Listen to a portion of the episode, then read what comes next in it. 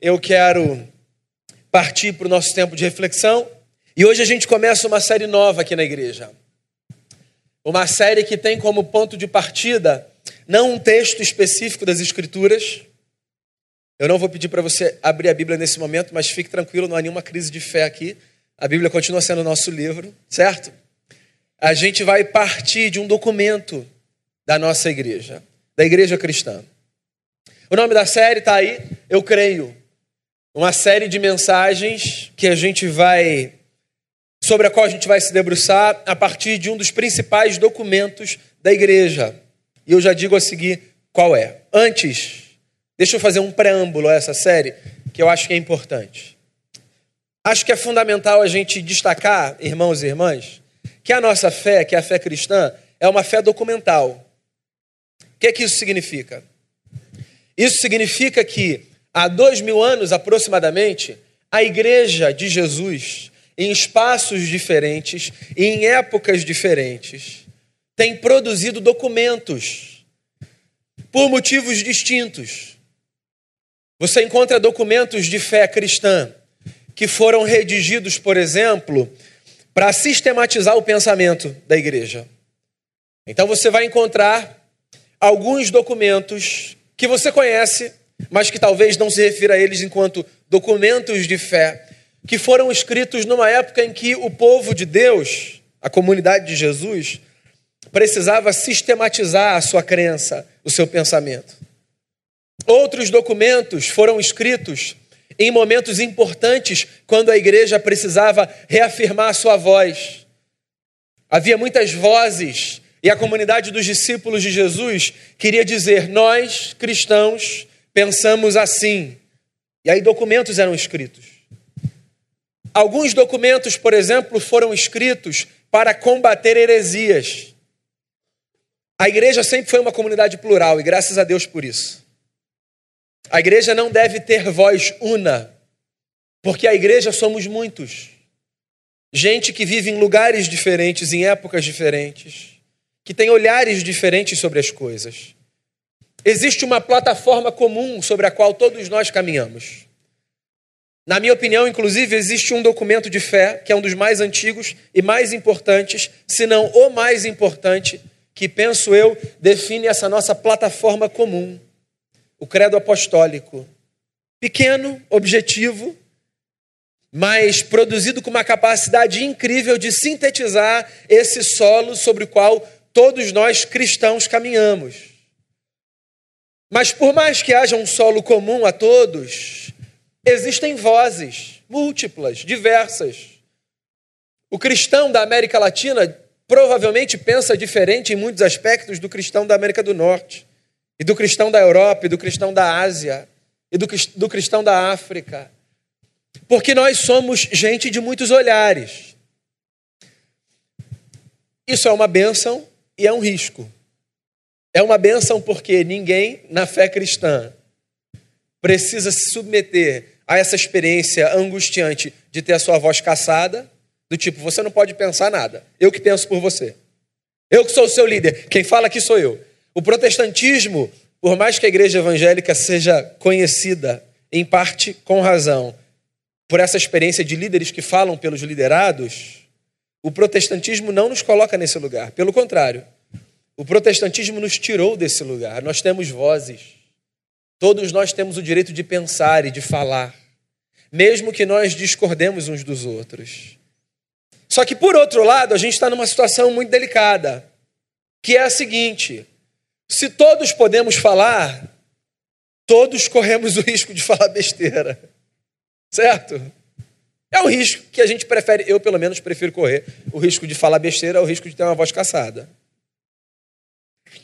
Teologicamente, a gente chama as besteiras de heresia. E alguns dos documentos que a igreja subscreve foram produzidos na tentativa de dar uma outra voz, quando em alguns momentos vozes de besteira ganharam força. Então, por exemplo, você tem na história da igreja, se você é um estudioso da história da igreja, algumas reuniões que foram chamadas de concílios. Eram reuniões de líderes da igreja, muitos séculos atrás, que se propunham a escrever um documento para reafirmar a fé ortodoxa, se é que a gente pode dizer que existe uma fé ortodoxa de maneira muito pura. Um desses concílios, uma dessas reuniões, aconteceu no ano 325, na cidade de Niceia, onde fica hoje a Turquia.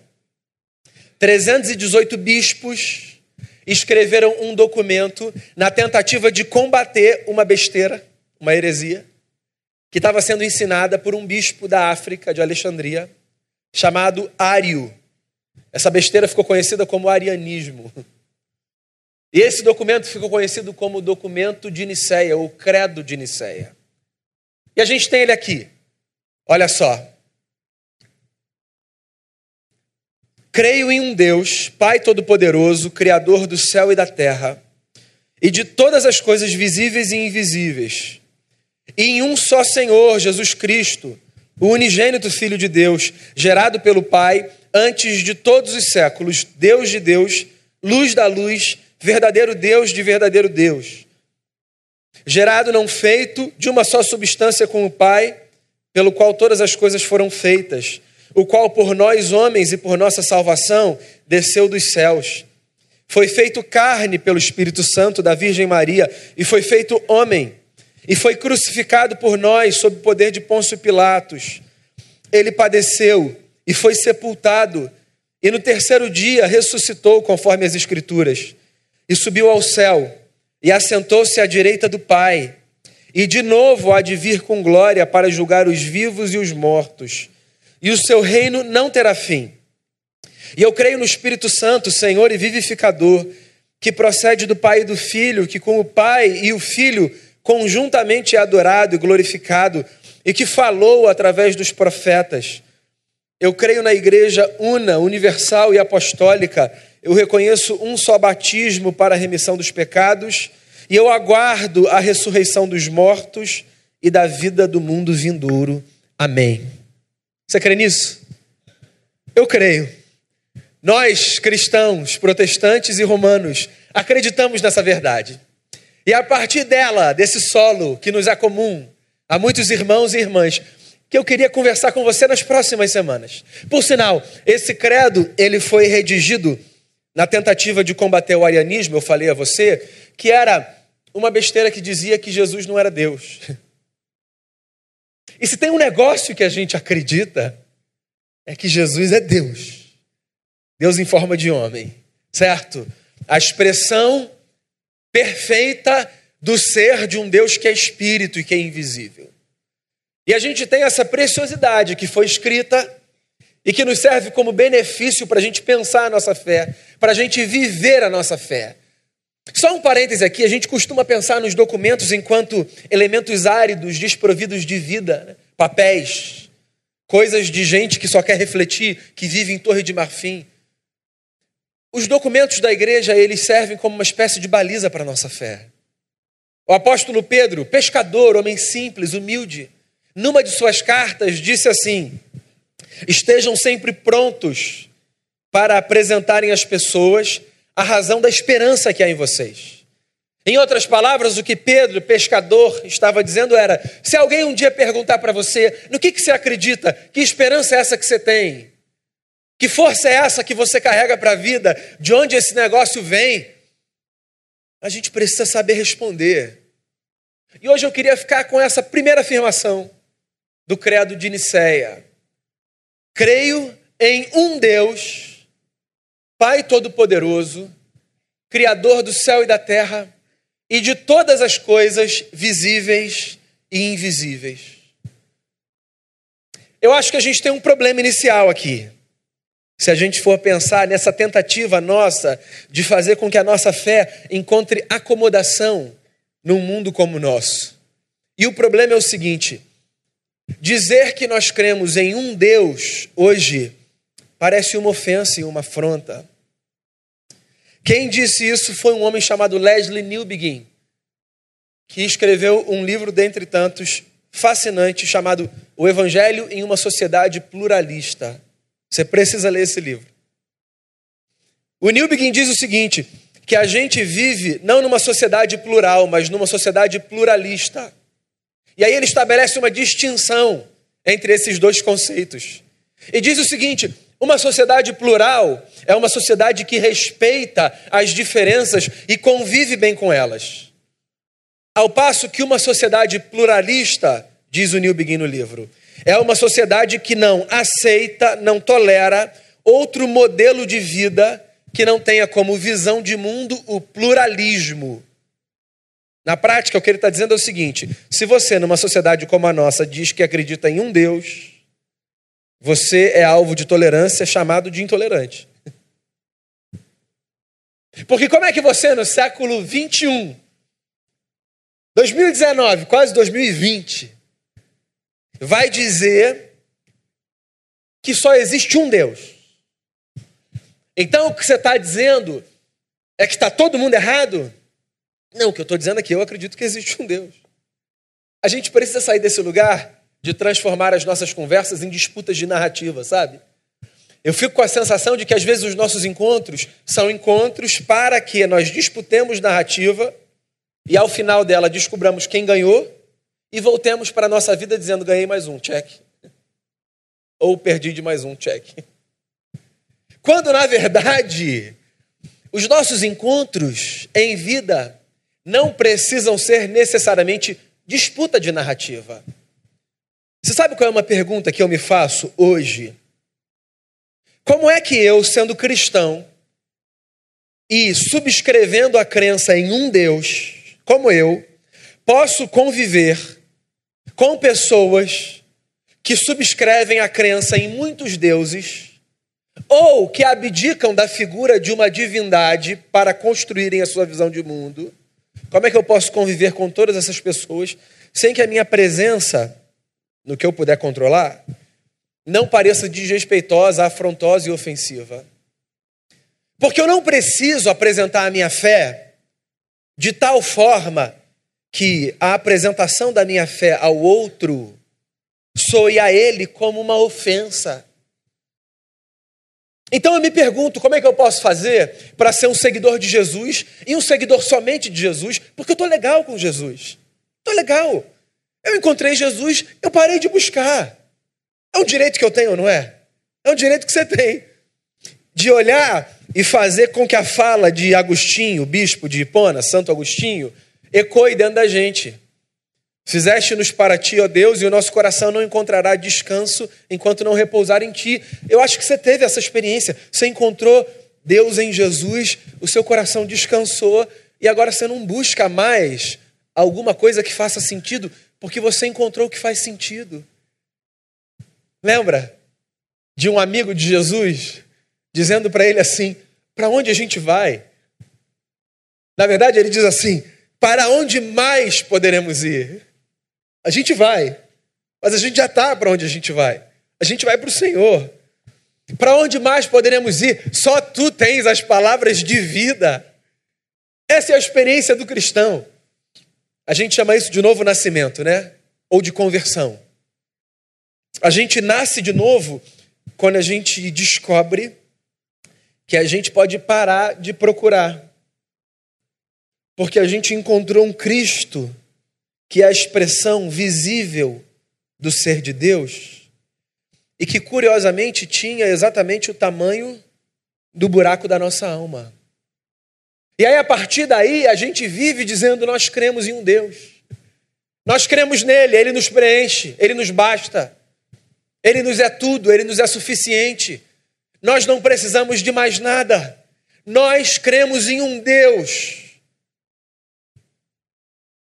eu disse que eu respeito de faço e de fato o faço aqueles que dizem que podem viver sem nenhuma experiência com nenhum tipo de divindade. Eu respeito. Inclusive, esse grupo é um grupo crescente na sociedade ocidental, certo? No entanto, existe uma fala de um pastor presbiteriano chamado Tim Keller, lá de Nova York, que me intriga muito. Ele diz o seguinte: Todos nós, mesmo os que abdicam de uma figura religiosa de Deus, todos nós encontramos algo que ocupe na nossa vida essa figura de divindade, todos nós. Nós somos adoradores por natureza, o ser humano é assim. nós nos curvamos diante de algo, mesmo que esse algo seja o algo que a gente vê quando a gente para na frente do espelho. Mas a gente sempre toma alguma coisa ou alguém como uma referência absoluta na vida. Nesse sentido, todos nós temos uma relação com Deus. E nós, cristãos, não somos os únicos, mas fazemos parte de um grupo de tradições religiosas que dizem: existe um Deus, nós acreditamos nele. Acreditamos no Deus e Pai de nosso Senhor e Salvador Jesus Cristo. Talvez, deixa eu fazer um parêntese aqui, uma aplicação. Talvez essa seja uma fala que você precise ouvir. Você, cidadão do século 21, morador de uma metrópole, gente que vive no mundo pluralista. Talvez essa seja uma fala que você precise ouvir nessa manhã. Não é um problema, nem um pecado nem necessariamente uma ofensa você dizer, eu creio em um Deus. Para mim, Deus é o Pai de Jesus. Mas talvez, e aí fique o meu input para você, a minha provocação, talvez valha como um exercício, como eu tenho tomado para mim, valha para você o exercício de, de se perguntar: como é que eu posso viver a minha fé crendo nesse único Deus de tal forma que os meus encontros, meus encontros com as pessoas não sejam encontros de disputa de verdade, de narrativa, mas sejam encontros de uma afirmação encarnada da fé. De tal forma que a pessoa, quando se encontrar com você, pode dizer assim: Eu ainda não consegui entender, eu não consigo aceitar, mas existe uma coerência entre o que essa pessoa acredita e o que essa pessoa vive. Entende?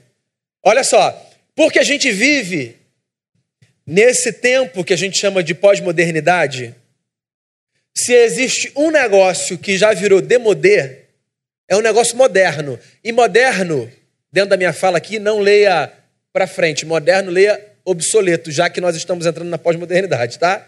É moderno, ou seja, está para trás, esses encontros que se resumem a disputar narrativa. Então, eu sentar na mesa com alguém para dizer assim: hum, errou, errado. Esse negócio hoje surte menos efeito. Eu não estou dizendo com isso que não existe certo e errado, existe. O que eu estou dizendo é que o nosso método, a nossa forma, precisa ser repensado. Porque eu acho que hoje a gente ganha mais autoridade quando a força do nosso pensamento encontra espaço para ganhar ressonância na coerência da nossa vida. Então tem um sujeito que tem uma fé radicalmente diferente da sua, radicalmente diferente da sua. E que há um tempo ele se recusaria a estar com você, porque você é evangélico, evangélico é tudo bitolado, xiita, fundamentalista, quer converter a gente ou quer mandar a gente para o inferno. E aí ele foge de você, atravessa a rua, diz que não pode atender, coloca no modo avião, diz já te chamo e não chama nunca, carioca. Só que esse camarada começa a perceber que você não é daquela turma que quer fazer proselitismo com a fé. Sabe o que é proselitismo? Proselitismo é esse comportamento que se resume a tentar tirar o outro do outro grupo e trazer para o meu. Isso é proselitismo, que é diferente de evangelismo. O evangelismo tem como força motriz o testemunho. O que é o testemunho? Não é eu sentar aqui e falar, deixa eu contar a minha história para vocês dar meu testemunho. Isso é um pedaço do testemunho. O testemunho é a proclamação do pensamento com a vida. Aí você imagina, o camarada chega no seu trabalho e diz assim: Eu nunca pensei que eu fosse dizer isso, mas tem um evangélico que eu estou começando a respeitar, é o fulano que trabalha comigo. Eu, nu eu nunca pensei que eu fosse dizer isso, mas eu estou com vontade de ir naquela reunião na casa daquela pessoa, porque eles não são malucos. Ele não me mandou para o inferno nem um dia esse ano no trabalho. Você entende isso? Ele respeita. Ele ouve a minha opinião, ele sabe que é diferente da dele, mas ele respeita. Ele diz assim: eu estou orando por você, mas essa fala de oração não é uma fala de uma oração meio exorcista, é uma fala de oração que carrega um tom de que Deus te abençoe, eu desejo melhor para você. Quando eu preciso de um conselho, ele para do meu lado, ele me dá uma porção de sabedoria que ele diz que vem da Bíblia. E não é para depois perguntar, e aí, você vai aceitar Jesus? É só para eu ficar com aquela porção de sabedoria que eu carrego comigo para a vida e que está me ajudando. Eu, eu preciso conversar com essa pessoa. Gente, dá para ser assim, dá para ser assim. Creio em um Deus. Eu creio. Pai Todo-Poderoso. Eu gosto desse jeito. Pai Todo-Poderoso. Ainda bem que os bispos lá em Niceia não disseram Todo-Poderoso, vírgula, Pai. Até poderia. Mas é porque creio em um Deus, vírgula, Pai Todo-Poderoso, Pai Todo-Poderoso, me faz perceber que a ênfase não está no Todo-Poderoso, mas no Pai. As religiões antigas todas acreditavam que os deuses eram poderosos. É natural de um Deus ser poderoso. Deuses são fortes. Deuses são poderosos. Deuses no imaginário religioso movimentam a natureza, fazem chover, fazem parar de chover, abrem mar, curam, interferem na história. É difícil a gente pensar na ideia de Deus sem conceber uma figura dotada de poder. Dizer que Deus é poderoso ou todo-poderoso é lugar comum. Isso não diferencia a gente de ninguém. Agora, pensar em Deus como Pai,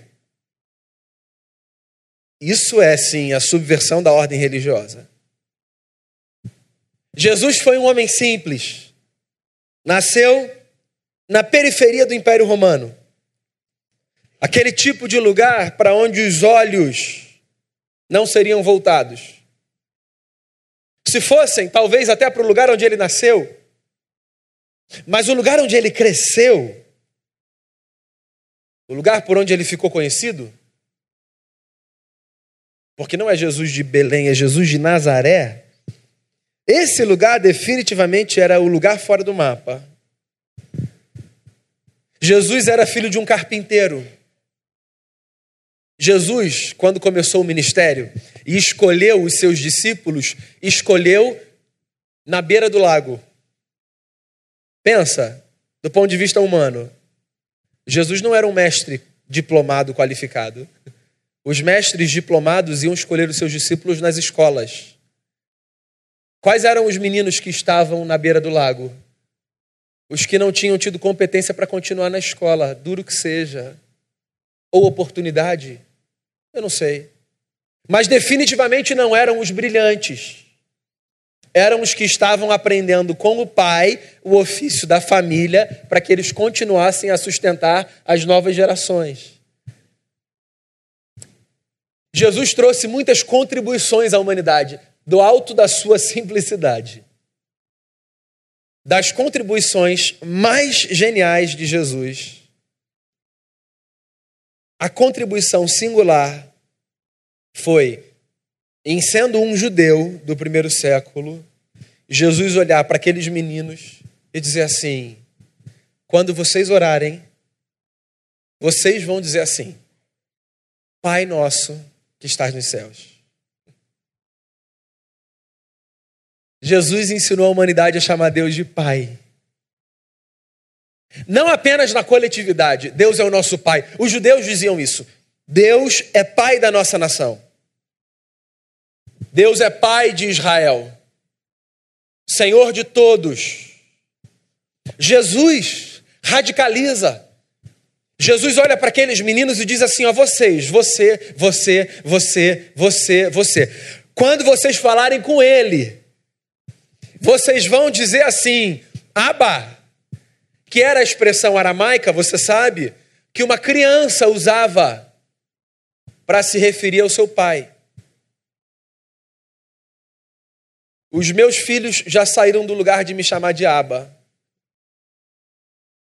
Primeiro dia que o Lucas, que é o mais velho, parou de falar papai e falou pai, eu senti uma apunhalada no peito. Ele é grande. Ele me chama de pai. Ele me chamava de papai até ontem. O, o papai. O Felipe já deixou também. Agora já era, eu estou perdido. Os meus filhos já não me respeitam mais. Mentira, eles me amam. Se você encontrar com ele, pode falar, chama seu pai de papai, ele gosta tanto. Sem falar que eu falei aqui. Jesus volta a essa linguagem do beabá da infância. Quando vocês falarem com Deus, lembrem-se, Ele é o papai, é o papaizinho de vocês. Ele não está distante, Ele está perto. Deus está perto. Deus está perto. Deus é o nosso Pai. Por isso que isso é mais importante do que Todo-Poderoso, porque Todo-Poderoso pode ser alguém que lá de cima manda uma bênção, joga um raio, abre o mar, sopra. Agora, papai, papai está perto. Papai está sempre perto. Papai se deixa tocar. Papai se deixa abraçar. Papai senta, suja a roupa do trabalho para brincar. Papai está cansado, mas para para ver televisão e não é nem o que ele queria ver, é o que o filho quer ver. Papai faz cara de surpresa quando sabe o que o filho vai falar. Você conhece esse lugar? Se não por já ter sido papai, certamente por ter sido um filho, uma filha, que olhou para alguém, pai ou mãe, pai ou mãe, e disse: Papai, mamãe. Tem um negócio que eu acho que a gente perde, mas eu não vou tacar pedra. A nossa tradição de fé, ela se constrói a partir de uma mentalidade patriarcal. Então você vai encontrar na Bíblia, em relação a Deus, quase que sempre uma referência a Ele no gênero masculino. Deus é o nosso Pai. Você não encontra na Bíblia textos que dizem assim: Deus é a nossa mãe. Quando a gente diz creio em Deus, vírgula, Pai Todo-Poderoso, a gente não está fazendo uma reafirmação de gênero. Tem nada a ver com gênero, tem a ver com condição de filiação. Inclusive, há textos na Bíblia que descrevem Deus como uma mulher, é porque é muito chocante para a gente. Quando a Bíblia fala, por exemplo, da misericórdia de Deus, a expressão hebraica que fala da misericórdia que Deus tem, é a mesma expressão que os judeus usavam para falar do útero de uma mulher. Então, quando os autores bíblicos dizem assim, Deus tem misericórdia, o que eles estão dizendo é Deus tem um ventre que acolhe a gente. Só uma mulher sabe o que é isso. Só uma mulher sabe o que é isso. Só uma mulher sabe o que é acolher um outro ser no ventre. Nós, homens, quando um filho nasce, nós temos uma desvantagem de nove meses de relação e nós temos uma desvantagem de afeto que a gente não consegue nem calcular. Por isso que em algum momento na vida você pode ser o melhor pai do mundo, seu filho vai dizer assim: Eu quero a minha mãe. Esquece, não disputa. Não disputa. Lembra na Bíblia? Quando um camarada chega para uma mulher que não conseguia ter filho e ela chora, e ele diz a ela: Vem cá, por acaso eu não sou melhor para você do que dez filhos? Nunca faça essa pergunta. Se você não quiser ouvir a verdade. Não, você não é, esquece, não está em disputa. Uma relação visceral, uma relação de ventre, uma relação que não é explicada. Eu parava na frente da barriga da Denise quando o Lucas estava ali, quando o Felipe estava ali. Eu cantava, eu brincava, eu falava, eu tocava. Esquece, esquece. Não é a mesma coisa. Esquece. Deus tem um ventre. Jesus conta três histórias lá em Lucas 15. A história da ovelha perdida, a história do filho pródigo e a história da mulher perdida, da, da moeda perdida, certo? A história da moeda perdida é a história que narra Deus como uma mulher. Porque as três histórias são histórias que falam que tipo de gente Deus é. Então, Deus é como um pastor que busca uma ovelha que se perde, deixando 99 no aprisco. Deus é como um pai que tem dois filhos perdidos, um dentro de casa e um fora de casa. E Deus é como uma mulher que perde uma moeda, que para tudo que está fazendo. Uma moeda insignificante, a menor moeda que um judeu da Palestina do primeiro século conhecia, a dracma. E ela para tudo. E ela encontra essa moeda perdida. E ela chama os vizinhos. Porque ela encontrou uma moeda. Ela manda uma lista de transmissão de WhatsApp e diz: Festinha aqui em casa hoje, encontrei uma moeda. Faz o menor sentido, né? Deus é como uma mulher que faz festa quando encontra alguma coisa que aos olhos dos outros não tem valor, porque não existe absolutamente nada que, sendo de Deus, não tem valor para Deus. Eu tenho valor para Deus, você tem valor para Deus. Quem a gente acha que não tem valor, tem valor para Deus. A criação tem valor para Deus, a natureza tem valor para Deus, os animais têm valor para Deus, tudo que Deus fez tem valor para Deus. Esse Deus que é descrito como uma mulher. Você entende que quando a gente diz creio em Deus Pai, não é uma afirmação de gênero, é uma afirmação da dádiva de uma relação de filiação. Então, toda vez que você olhar um documento da igreja dizendo eu creio em Deus Pai, lembra que na verdade o que está ali é o assombro de nós acreditarmos que nós somos filhos de Deus. Eu creio que eu sou filho, dá licença. Eu creio que eu sou filho. Sou filho, meu pai. Aí você vai no arpoador, pôr do sol, o camarada está do seu lado, você fala, bonito, né, meu pai? Aí você vai ali em Teresópolis, você para, antes de entrar na cidade, você olha para baixo, num dia lindo, você vê o rio, debaixo do dedo de Deus. Aí você olha para o lado e fala, bonito, meu pai que fez, hein? E aí você pode olhar para qualquer coisa que faça seu queixo cair, os seus olhos brilharem, e você pode olhar e dizer: Isso quem fez foi meu pai. Meu pai, que é uma mãe. Isso quem fez foi esse Deus de quem eu sou filho. Você é filho, você é filha. Pai nosso que estás nos céus, santificado seja o teu nome. Criador de todas as coisas, do céu e da terra, das coisas visíveis e das coisas invisíveis. Duas coisas que eu queria falar e eu encerro então a nossa conversa. Primeira delas, se eu digo que Deus é criador de céu e terra, o que eu estou dizendo é que esse mundo não é uma contingência. Esse mundo não é resultado do acaso. Esse mundo é resultado de intencionalidade de um ser que disse: Vou trazer à existência coisas não está em discussão aqui a forma como o mundo foi criado. Não está em discussão aqui.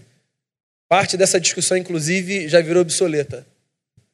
Evolução ou criação? É. Isso é discutir sexo dos anjos. A ciência está aí. Não, a gente não precisa entrar nesse debate. O que a gente pode é dizer, ok, ciência, por detrás, ainda assim, nós cremos que existe um Deus que se utilizou da forma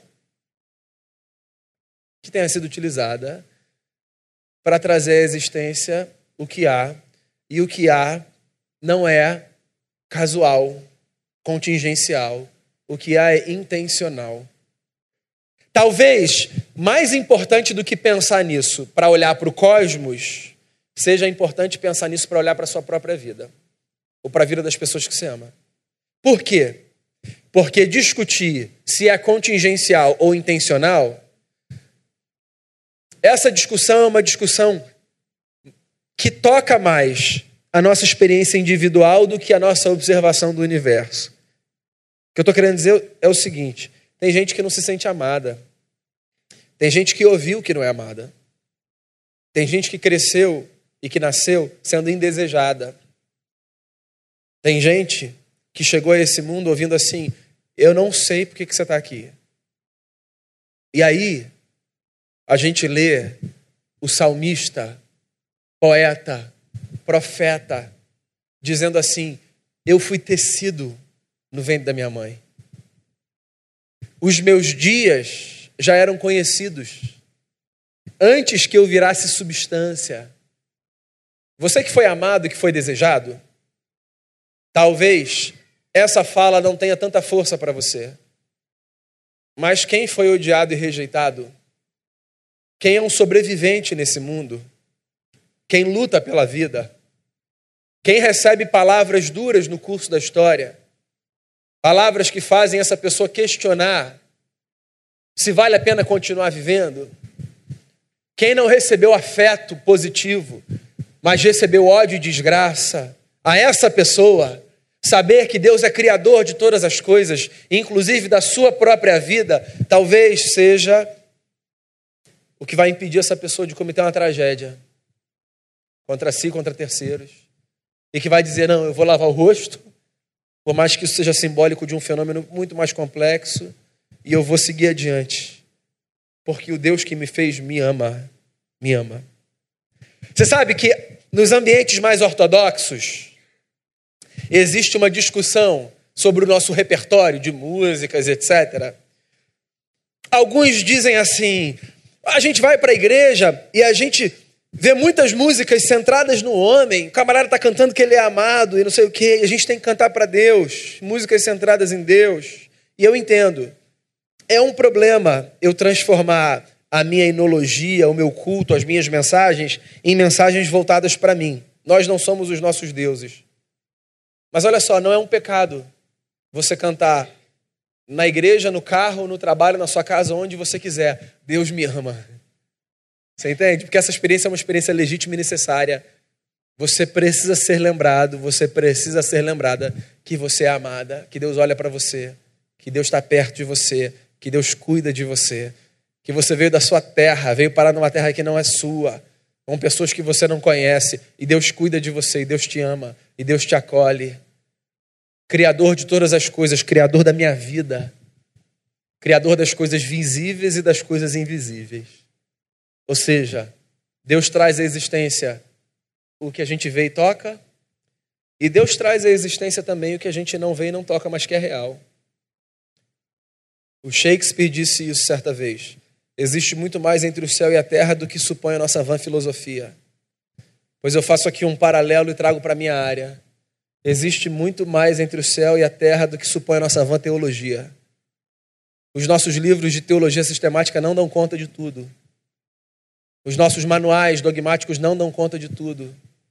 Algumas coisas acontecem quando nosso joelho se dobra para orar. O nosso coração se abre. Alguma coisa acontece.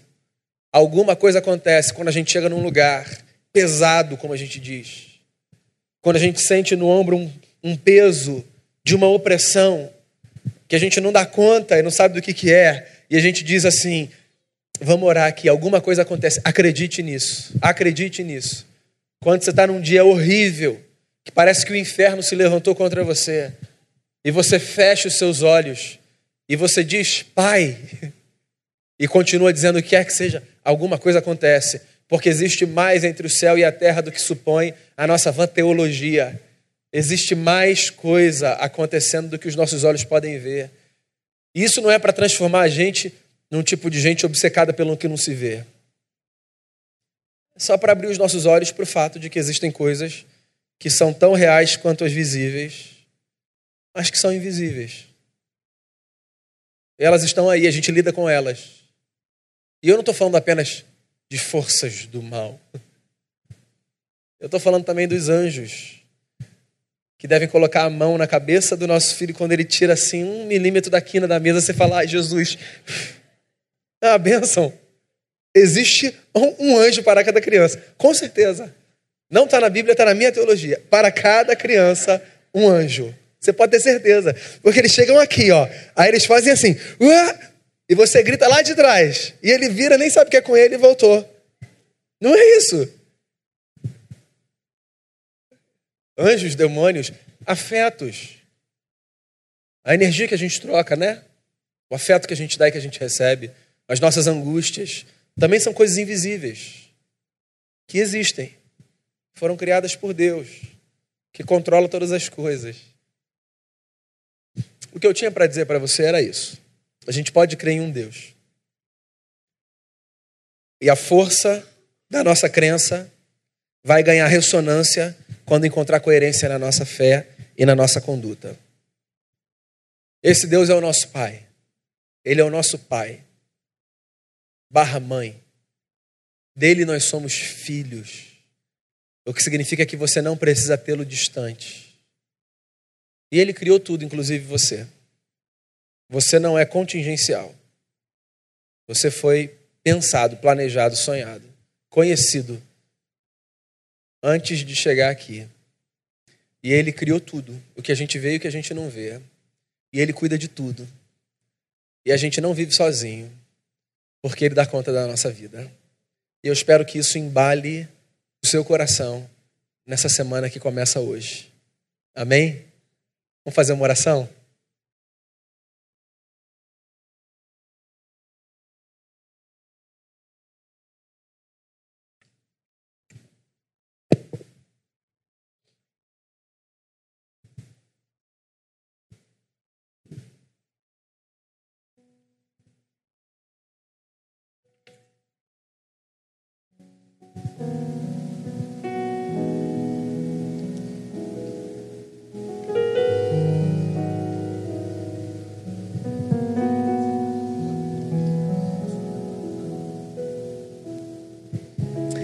Senhor, como é bom a gente poder dizer: nós cremos, nós cremos, nós somos gente de fé, nós acreditamos. O autor de Hebreus ensinou para gente que a fé é essa certeza do que a gente espera, essa convicção do que a gente não vê.